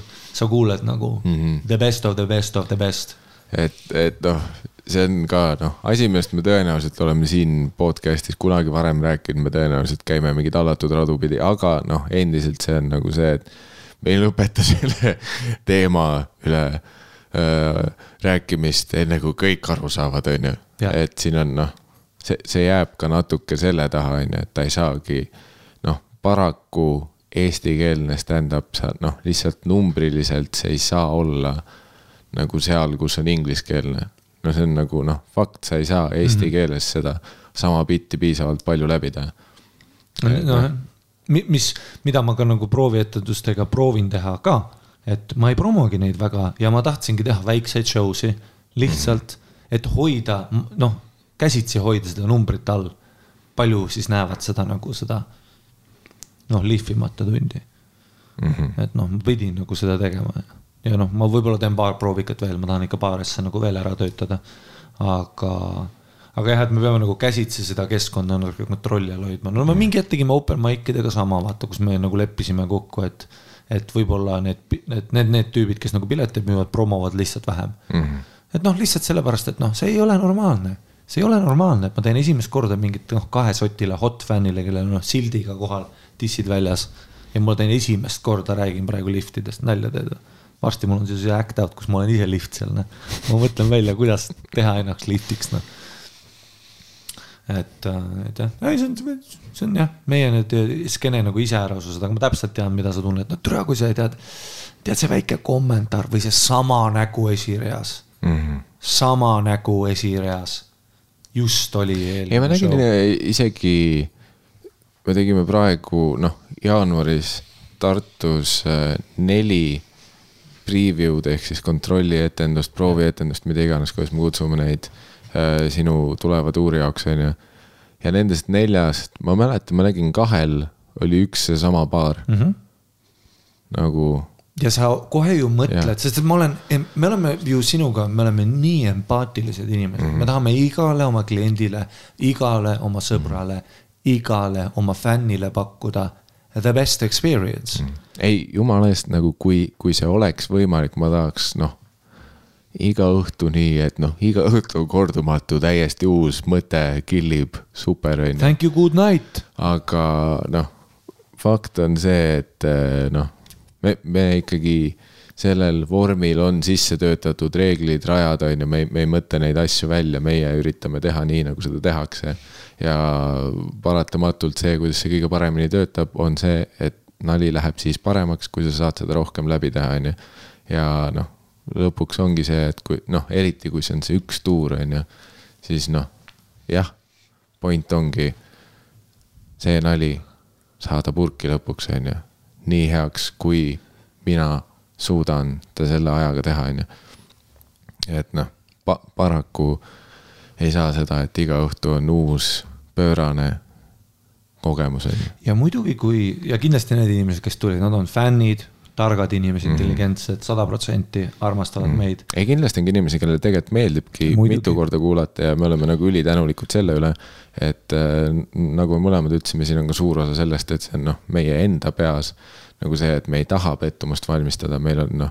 näed, esireas veits... on seesama nägu, aga siin on viissada üheksakümmend inimest veel, kes mm -hmm, noh, never before seen. nojah, see tegelikult noh, numbriliselt enamus äh, inimesed saalis ikkagi ei ole seda enne kuulnud, nende jaoks on see uus, nende jaoks vahva. ma võiks teha sama bitti, ma arvan mm, -hmm. nagu terve oma elu lõpuni, aga ja. mingi hetk noh, killib ikka. ja noh võib-olla seesama inimene, keda sa oled varem näinud, tal on ka noh, savi vaata, või persse, võib-olla ta isegi ei mäleta, et sa oled seda mhm. varem teinud, on ju no see on see, me oleme nii tundlikud nagu selles suhtes. aga, aga, aga muidugi need inimesed, kes kindlasti käivad paljudel show del open mic'il ja siis tulevad proovikale, siis tulevad tunnile. näiteks vot seda juhtus ka hüppaga. et inimesed, kui tulid vaatama, ütlesid, aa, ma juba tean, et sa lisad, noh, minu äh, hüppatuur, noh, klassik, et umbes nelikümmend minti läks lõpus vahetusse. lihtsalt sellepärast, et ma ju samal ajal maigin ja harjutan ja mõtlen, aa, see on hoopis parem, teen seda bullshit kaob ära. jällegi, siis ma nagu ikkagist harjutan keset tuuri. ehk siis inimesed ostsid alguses ja lõpus ja siis hakkas juba tulema seda, kuna kuulab podcast'i tead ruumides, siis hakkas tulema seda, et aa, kuule, et Vilde show. et noh, ma käisin Vanemuises ka. Vilde, mis sa arvad, tuleb sama või ei tule, no ma muidugi ei vasta enamus nendele, no ma ei viitsi lihtsalt, see on kogu aeg seesama küsimus. aga, aga vahest oli selline remark, aga kuna ma tean, et ruum on väiksem, kindlasti töötad seda teistmoodi, siis ma olen nagu, et vau wow,, et noh, see on juba äge, on ju. Mhm. ja kindlasti sa, sa tahad seda maagiat ka, sest et vahest vaata läheb midagi putsi, mingi hekler on, aga ma ei saa ju seda garantee. ja nagu sa ütlesid, parim viis, et stand-up töötaks, on see, et ma harjutan seda, teen mingi mänguplaani. ja ikkagist minu perfektne show minu peas on alati see, kus sa oled vait ja ma teen oma asja ja olen on point ja olen harjutanud, olen enesekindel. sa naerad, sa naudid, on mõnus see, et on mingeid neid maagilisi show see on, kus midagi juhtub, on ju. näiteks noh, kunagi oli üks hüppaga oligi see äkki kolmas Vanemuine vist oli see, kus mäletad, oli mingi naine taga. ja ütles midagi ja ma olin nii heas striikis oma materjaliga, mul oli täpselt see pausi koht, ta kuidagi perfektselt heklis seal, kus ma korraks võtsin vett, see nali oli läbi mul oli hea tunne ja ma hakkasin teda nagu destroy ima vaikselt, niimoodi vaikselt lihtsalt noh, sõimasin teda seal onju. ja siis noh, see oli nagu äge, vaata hiljem, aasta hiljem vist see naine tuli Rakverest, tegi pilti koos meiega, ütles. ah, sa kunagi sõimasid mind litsiks, jube fun oli, thanks sulle, et äge. Um, ja siis mul tuli see special välja. Ja siis minu üks selline ka selline nagu noh, vana trennikaaslane, kes käib ka show del, on fänn tuli ka, ütleb, kuulab, ei tussikat tagurpidi ka nagu Black Sabbathi albumu kuulata, tagurpidi ka. onju, noh, ta on kõik ära kuulanud äh, ja siis ütleb ka, et kuule, aga kui sa Vanemuise nagu käisin, vaata, sa oleks võinud nagu seal hüppes ka teha, kus vaata sõimad litsiks ja värki. ma nagu, kas sa arvad, et mul on mingi oma lits kaasas iga show või? kes ma ütlen, noh, tagant noogutan ja siis läheb ralli lahti või? kuidas sa arvad, et see töötab? Et noh, ah, ah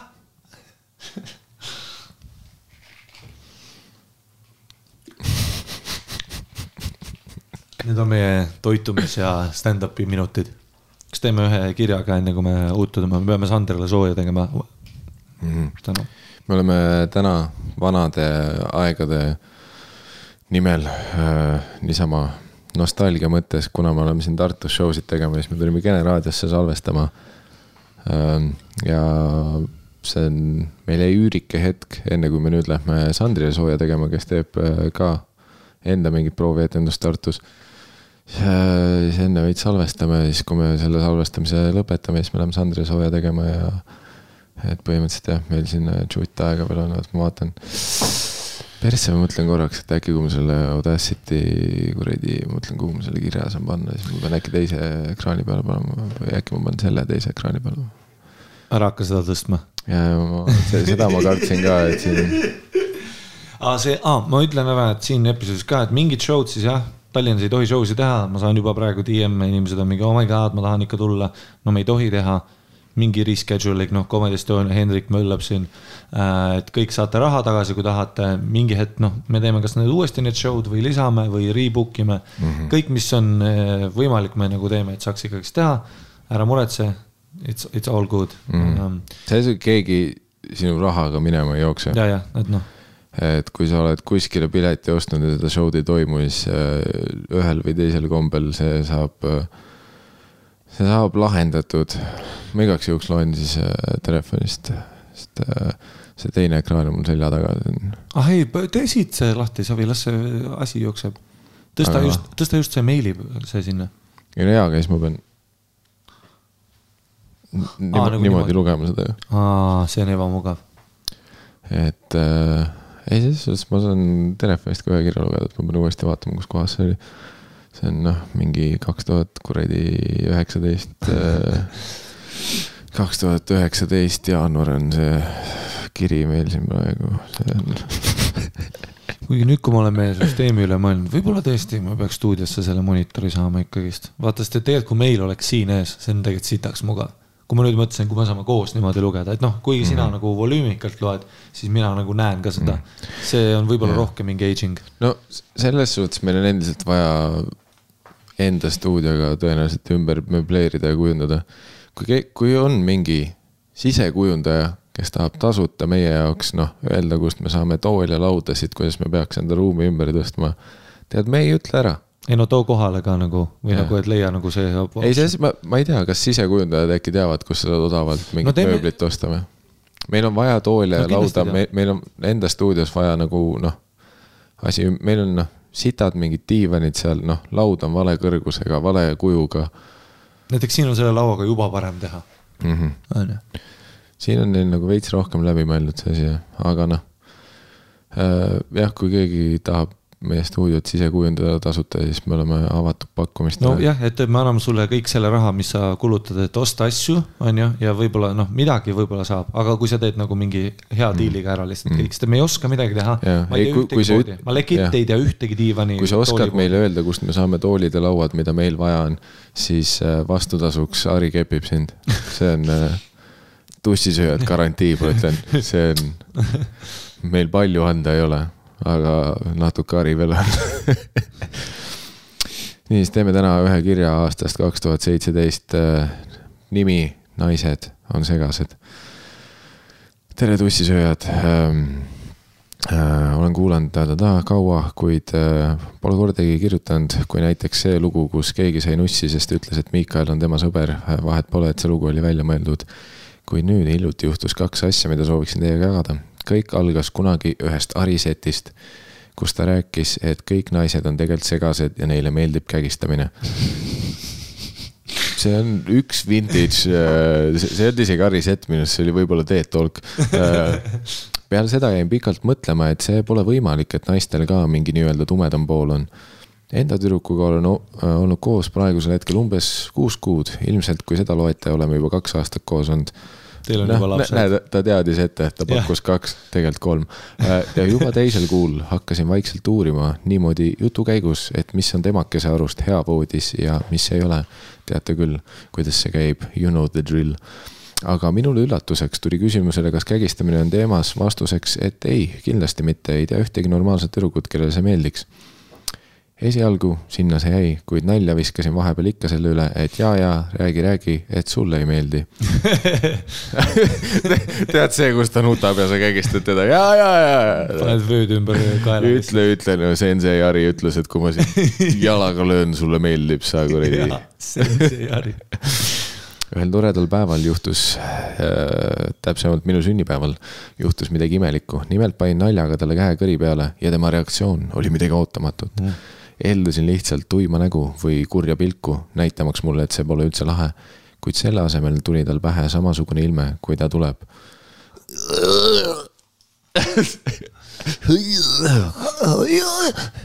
miks me järsku sellest kõigest sattusin äärmiselt segadusse ja esimese hooga hakkasin naerma. Läks küll kõva pool tundi uurimist ja tüdruk tunnistas lõpuks, ütles, et talle meeldib see, aga ta poleks seda endast arvanud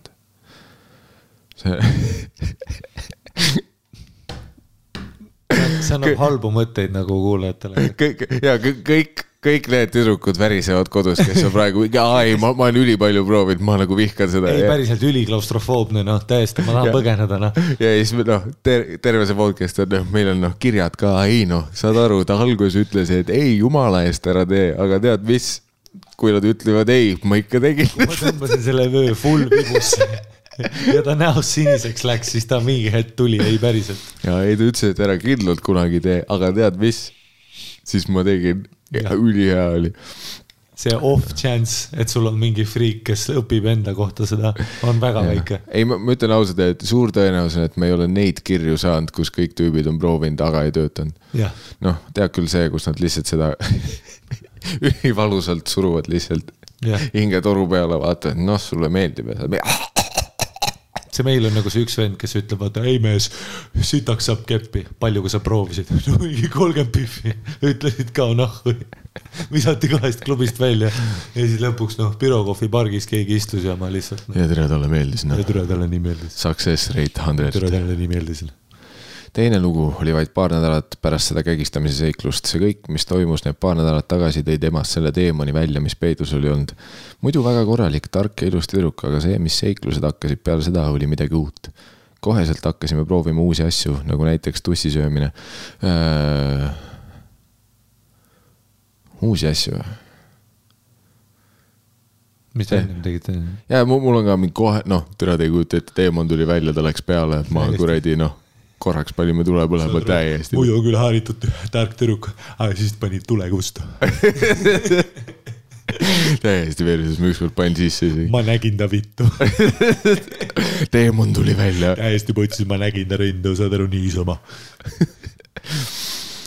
äh, nagu näiteks tussisöömine, mida on soovinud teha sellest ajast, kui hakkasin teid kuulama ja lõpuks jõudsin selleni. tüdruk on täiesti segane sellele järele ning meie esimene kord oli üpriski riskantne ma juba ootan, mis saab selles riskantset olla. kas me jõuame tagasi peeretamise juurde ei tea, kaua see karantiini asi küll kestab, aga ütlen igaks juhuks, et see toimus kõik sellel ajal. olin vahetult tulnud suvilast tema juurde, ei tea küll, kelle mõte see oli, aga tema toal pole lukku. ning köök on otse selle seina taga, kuna teadsime, et ema vaatab telekat, mõtlesime, et oleks sitaks turvaline nüüd siis tema tussi sööma hakata kuskil viis minutit oli see kõik toimunud, kui kuulsime ilmselt mõlemad, et enam ema telekat ei vaadanud see meid tollel hetkel ei heidutanud, kuni mina kuulsin, et ta ema peseb nõusid köögis. sellel ajal ka minu tüdruksõber tuli. oleks vist natuke kohatu arvata, et ta midagi ei kuulnud või mis teie sellest arvate wow. Fucking teemon tuli välja. äkki tal on mingi trigger nõude pesemise peale, vaata. Tiia Artur kuuleb seda Feeri, seda puri surumist. Seda küll, et äh, meeldan, et me oleme sellest rääkinud, et äh, vanematel on nii savi. noh, nad niikuinii, ah, mis sa arvasid, et kui ta telekat vaatab, te noh, mõlemad punastate, panete ukse kinni, lähete kõrvale, ah, ta ei arvanud, et te lähete kuradi autokaartidega mängima sinna. jah yeah.. selles suhtes noh ta ema oleks selle peale, kui sina oleks, noh, kerides tagasi see segment, mis siin oli, et proovisime midagi uut, näiteks dussi söömine. noh, ta ema oleks olnud nagu, et mis kuradi vanilla kuradi noh. mis kuradi tilulilu sa teed yeah.? Bend over ja. Te olete kristlikud ja sööb perset. esiteks see on ju, kohe per, perseagu sinna keskele yeah.. noh kägistamine, tule kägistamine, tule kägistamine, putsi. ma kägistan iseennast, kui ma nõusid pesen. jah, ema samal ajal ripub vöö otsast. Äh, ma arvan jah, emal oli pigem hea meel, et noh, lõpuks noh, lõpuks midagi noh. lõpuks see kuradi noormees järjest saab keppi ka ja lõpuks see asi liigub kuskil. jah, täiesti kutsus see vend ainult nagu, ema sa ei kujuta ette ka. kutsusin Biffi välja, tuli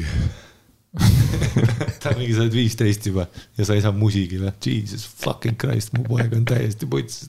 Te olete kolmteist ja te ei kägista või? pane need, pane need Yu-Gi-Oh kaardid ära ja sõida talle kuradi türaga suhu.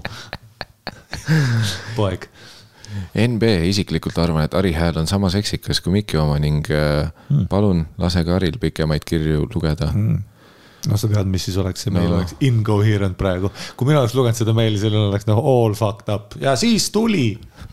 ei no me oleme, me oleme see aasta üritanud, on ju, me oleme üritanud siin. Äh, ei, see podcast on parem, kui sa loed.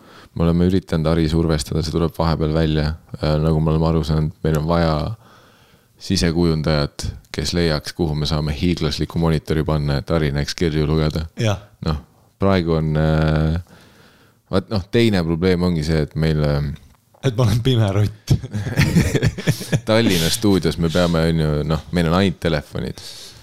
küll nuti, nutitelefonid, ei taha flex ida, on ju, aga meil on need yeah.. aga no,. Touchscreen. osasid pikkasid kirja, ei, ma ütlen, vahepeal on isegi mul osasid pikkasid, sest noh, see võib teid üllatada, aga ülipaljud kuulajad, kui nad kirjutavad, noh, alati need, kes kirjutavad, noh, täieliku eepose, noh, paragrahvid pole kuulnud. ei, nad kirjutavad nagu- Enter nagu ei ole seda klahvi. Nad kirjutavad nagu neil oleks full trance, vaata, et noh, full silmad mhm. kuklas mm -hmm. ja läheb. ja flow state, noh. Enterit ei ole, noh ühtegi klahvi peale yeah. tähted ei ole, noh, lihtsalt otse ainult sõnad. Don't hesitate ja noh, telefonist sellist noh, lihtsalt otse noh, ühtegi. Sorry, ma just vaatasin, kass tuli sisse, igatahes tagasi jutu juurde. kui ma kunagi käisin koolis, siis mul tuli meelde, oota, ma praegu mälun toitu, mis muidu ja. mina olen. ei tegelikult kirjadel, kui on mingid tühikud, vahepeal reavahed, noh, teeb ülimõnusaks lugemise. aga ei, selles suhtes jah, me ei no si, mis, mis oli? me tahame rohkem flow state'i si,. sisekujundaja, kui me saame suure ekraani, kus Tari näeb lugeda, selleks meil on kõigepealt lauda vaja, toole Ka,. kaks tooli, lauda. ja, ja tule nagu tee nagu korralik, mingi ilusad, aga nagu funktsionaalsed ka mm. -hmm. Um, me, meil on palju mõtteid, aga vähe oskusi. ma legit ei tea, kust lauda saab ja kui nagu, keegi hakkab. ma ei tea ühtegi. kui keegi lambist hakkab mööblipoe linke saatma, me paneme plokki me paneme esiteks, tule me võtame su Patreonist ära ja me paneme, tule ma vihkan kõige rohkem seda, kui me paneme mingi, küsime kuskil, kes noh, ma ei tea, kes midagi teeb, vaata kleepsu teeb, siis keegi on mingi, no siit ma kuulsin, saab X-faktor.ee, mine putsi mm.. ma lähen linki, kontakti ei leia, ma ei tea, kus ongi mis asja sa kuulsid, no tule tee ära. ja siis on, ei, kus saab tööle, noh, ei tool ja saab sealt, noh, abcd kuradi toolimajast, kus see on, Tapal, aa, kõva, kuidas, kes toob kohale, kuidas ma sinna jõuan, mis marsa läheb mm. -hmm meil ei ole mõõdulinti, me ei tea, mis kokku sobib, noh, meil on vaja värve, on ju, põhimõtteliselt on ju. ma ei tea, mis mahubki. idee on selles, et meie stuudio peab muutuma selliseks, et me saame normaalselt istuda, on ju meil on seal mikrofonid, statiivid, pult, ekraan, tehnika, meie näeme Hariga üksteisele silma, toolid, laud, on ju. Äh, noh, praegu on perses, laud on sitt, toolide asemel on meil mingid veidrad diivanid. Äh, mis noh, me saime tasuta, sest äh, no, mingi prügikasti eest kortermajade eest tõime endale stuudiosse. noh, ei, vähemalt saab istuda selles suhtes, et noh, chill on, on ju aga me oleme valmis tegema neid järgmisi investeeringuid ja selleks, et tegelikult me saaks neid järgmiseid investeeringuid teha, et Ari saaks fucking kirju lugeda ja näha jälle, on üks koht. Ja selle koha nimi on patreon.com kaldkriips tussisoojad. mis on Patreon kaldkriips, vittu, patreon.com kaldkriips tussisoojad Äh, see on põhimõtteliselt koht, mis ei ole kohustuslik, mis ei ole kohustuslik, aga me tõesti hindame seda, kui sa oled meie saate fänn, kui sa armastad mind, kui sa armastad Ari, kui sa noh, vihkad mind ja armastad Ari, endiselt patreon.com kaldkriips tussisoojad ähm, sa saad igakuuseks, noh, subscribe ida meile, sa saad raha saata ja see raha läheb kõik selleks, et esiteks me saaks Maci süüa ja teiseks äh, Äh, enda stuudiot edasi arendada, meil on noh, me oleme peaaegu leidnud oma Young Jamie juba. meil on üks tüüp, on ju, ta on praegu ketis, me veits õpetame teda. Yeah.. praegu haugub, ei oska veel klaviatuuri peal tähvati vajutada. aga meil on noh, see tüüp olemas juba ja järgmiseks meil on vaja stuudio veits ümber korraldada, see vana mööbel viia tagasi selle paneelmaja prügikasti juurde, kust me tõime ta. Äh, osta endale päris mööbel, mingid noh, lahedad toolid, mõnus laud, on ju, ekraan, et Harri näeks lugeda. noh, kõik need asjad ja selleks, et meie äh, saaks seda podcast'i edasi teha ja seda paremini teha, on patreon.com kaldkriips tussisoojad, kus on noh, mine lihtsalt sinna, sa saad valida, kas sa annad meile ühe euro kuus, sa saad valida, kas sa annad viis euri meile kuus, sa saad valida, kas sa annad kümme euri meile kuus. kõik see raha on, me oleme väga tänulikud selle üle ja kui sa ka lähed äh, sinna Patreoni, siis äh, ja kannad meile rahad üle, siis sul on võimalus näha ka meie Patreoni erisaadet, mis ilmub kord kuus. see on äh, nii videos kui helis olemas, ainult Patreonis, maksumüüri taga, nagu ta peaks olema. sest ta on fucking kuld, see on noh, ülihea saade. see viimane episood, mis me tegime see ei oleks episood, mis saab ja. siin eerida. jah, järgmine, järgmine Patreoni episood, mis välja tuleb, see on noh, kuld. me ei, noh, me ei haibi üldse asju üles, me ei haibi asju üles um, aga see, aga see Patreon on ka vaata, iga episood on aina paremaks läinud mm., me oleme vaikselt, aga nüüd ongi noh, selle Patreoniga nagu näha ongi seda progressiooni, et mida rohkem me toetusi saame, seda, seda nagu paremaks me seda tehnoloogiat teeme, meil on siin paar uut kaamerat plaan osta. Lõpuks saame võib-olla külalised uue endale. kaks tuhat kakskümmend üks on see, et no esiteks me peame stuudio tegema ilusamaks, paremaks, korda. Siis me investeerime edasi tehnikasse, ostame rohkem Maci, läheme paksemaks ja noh, kõik läheb paremaks, eriti meie Patreoni kuulajatele, tava, tavakuulajatele tõenäoliselt need episoodid jäävad täpselt samaks. aga ma ütlen, noh, Patreonid, noh, teile kaks tuhat kakskümmend üks hakkab, noh, igast lahedaid asju tulema. võib-olla täpselt samamoodi edasi, võib-olla mitte aga me oleme tänulikud kõikidele, kes on meile õla alla pannud, seda podcast'i toetavad keskkonnas patreon.com kaldkriips tussisoojad. teha ka tegelikult, noh sobib, see on nii väike aga tegelikult seda mul on isegi siit lihtsam ah,, okay. kohe tuleb. Äh,, eelmisest kohe tuleb. Andre, Dan kuulis enne kuidagi ette, aga äh, väike tervitus kõikidele, kes on liitunud meie Patreoni perekonnaga alates eelmisest äh, episoodist kuni selle episoodini on meie perekonnaga liitunud sellised tüübid nagu vana poiss äh, Armin Karu äh,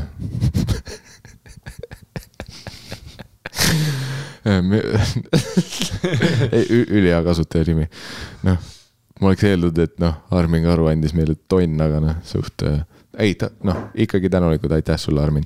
ja siis Mikko, Mikko, Mikko, Mikko, äh, maestro Don Härra, Karl Opivalov, Martin Pillai, Annika, Anna, Rauno, Sandra Haš, Paul Zetiga, Jakob Peask, Peaske.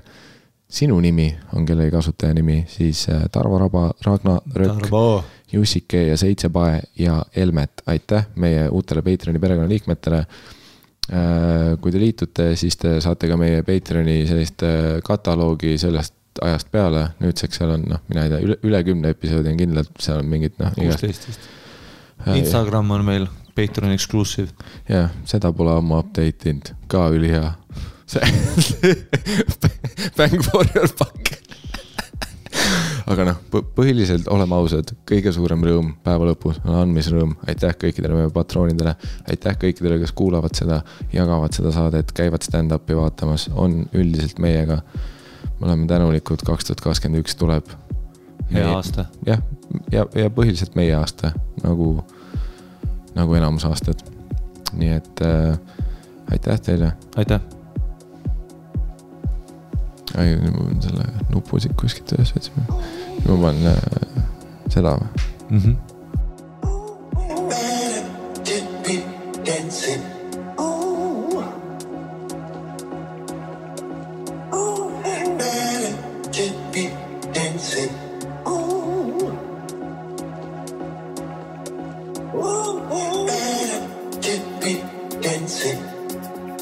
meil oli Airbnb-s Heavy Heavy Fart Fest.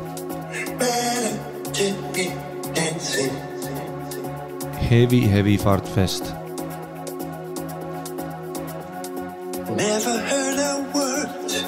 Äh, relvad ei olnud laetud veel.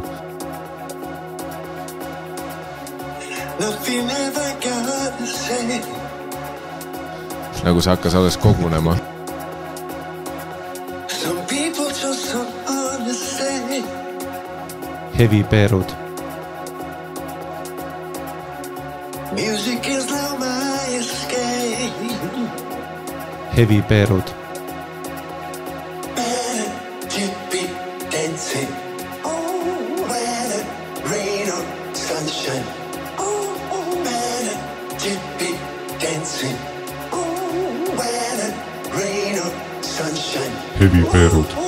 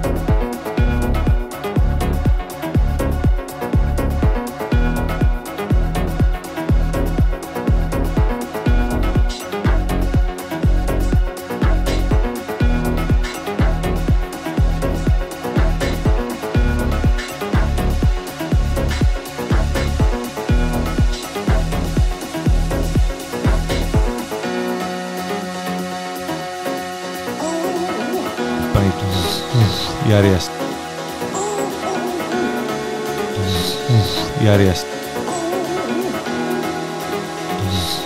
järjest.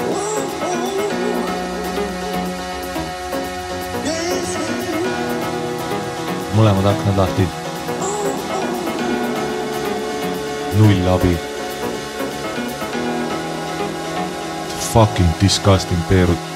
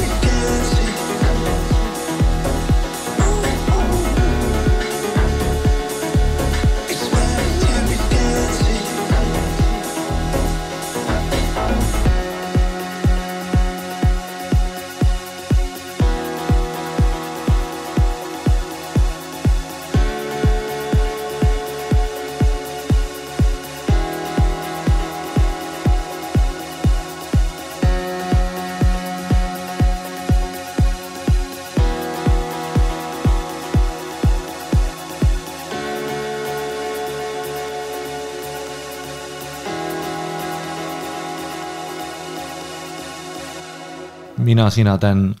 Hevipeerud